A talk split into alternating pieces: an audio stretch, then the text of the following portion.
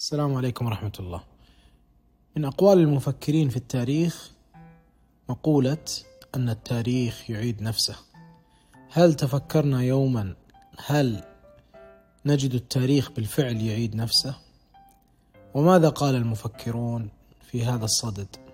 من أشهر من كان يردد هذه المقولة هو كارل ماركس، صاحب الفكر الماركسي الذي أسس فكرة العمال والأسياد والتي تتمحور أفكاره بأن الأشكال الاجتماعية تصعد وتنهار بمقدار نمو الطاقة الإنتاجية وكان من أكبر أعداء الرأسمالية وأفكاره أثرت على عشرات المجتمعات وكان يركز على استبدال الرأسمالية بالشيوعية التي انتهت بنهاية وخيمة في معظم المجتمعات.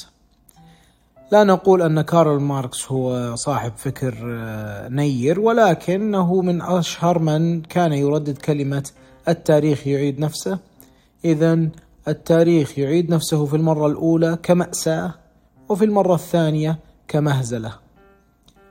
وهي مقولة أثبتت قدرة دائمة على إثارة الإعجاب والقابلية للإثبات.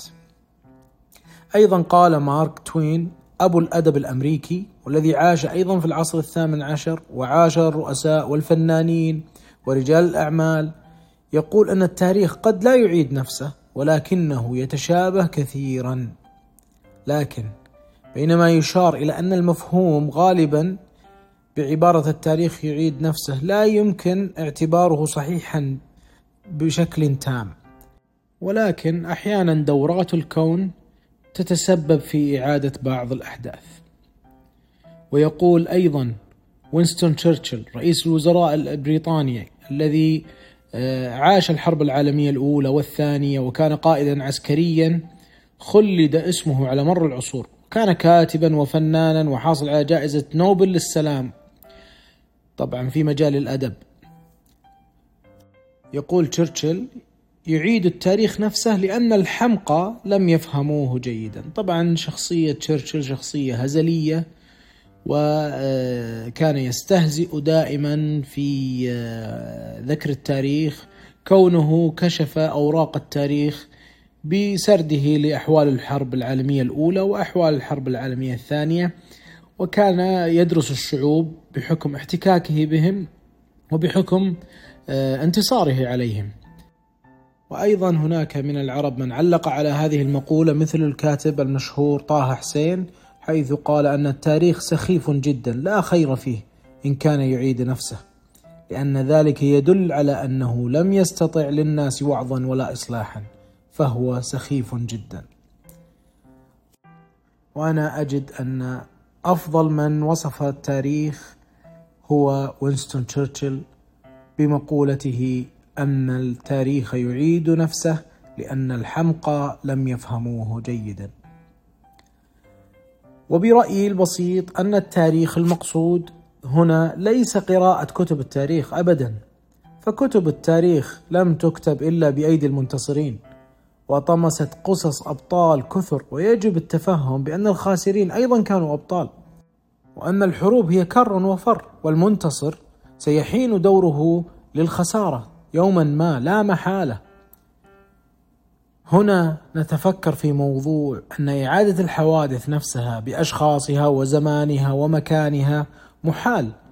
فهل سيعود الإسكندر أو نابليون أو تيمور لنج ومحال أن يعود سقراط في أثينا ويعيد دروسه التي قام بها ومحال أن يعود المتنبي إلى مصر فيلقى كافورها أو إلى حلب فيلقى سيف الدولة. لن تعاد الشخصيات ولكن ستعاد الحوادث والأحداث. أما المعنى المقبول والذي يظهر لي صحته أن كل حدث من أحداث الزمان نتيجة لمقدمات. فإذا تمت المقدمات ظهرت النتيجة لا محالة. وإذا تشابهت المقدمات تشابهت النتائج. خذ لذلك مثلا الحروب.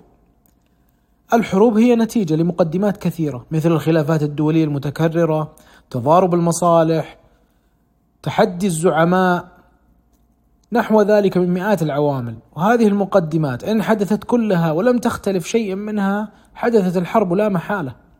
وقلنا حينئذ أن التاريخ يعيد نفسه، ولكنه ليس التاريخ الذي أعاد نفسه بل المقدمات والعوامل والأحداث أعيدت بنفس النمط فحدثت الحرب.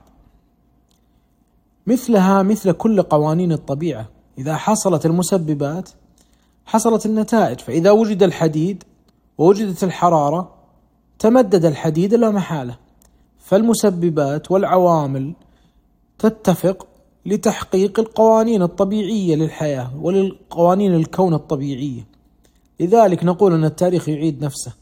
ولكنه ليس فقط التاريخ بل الأحداث ودورات الأزمان وقوانين الطبيعة. أيضا نرى أن هناك نوعان من الناس. نوع يأخذ الموضوع كعظة وعبرة فإن التاريخ بالنسبة له عظة وعبرة. بكونه يرى ملكا زال وأبهة وغنى وعظمة فارقت أهلها فهي لا محالة عظة له وعبرة. فيقول ما لشيء دوام. وإنا لله وإنا إليه راجعون. أما الخاصة وهو المخت وهم المختصون في شؤون التاريخ فلا فهم فلهم قراءاتهم الخاصة لأحداث التاريخ العظمى فهم يتعمقون في دراسة الأسباب الأصلية واستخلاص التوصيات بمعنى أنهم إذا رأوا الأسباب تتكون قرأوا النتائج قبل حدوثها. وأنذروا الناس قبل تكون العوامل والمسببات وأخذوا يطالبون المصلحين من الأمة بأن تستأصل الأسباب قبل أن تحدث النتائج الخطيرة فدفعوا الشر قبل وقوعه. فإذا سمع الناس لقولهم وأصغوا لإنذارهم تفادينا الأخطاء وابتعدنا عن الوقوع بها وإعادة التاريخ وتكراره. فهنا تحصل العظة والعبرة والاستفادة من التعمق في دراسة التاريخ وتفادي تكرار الأخطاء. ونقول أن الناس على نوعين. منهم من يأخذه عظة وعبرة ومنهم من يدرس التاريخ لتفادي الأخطاء والاستفادة من الدروس السابقة. وبارك الله فينا وفيكم. والسلام عليكم ورحمة الله.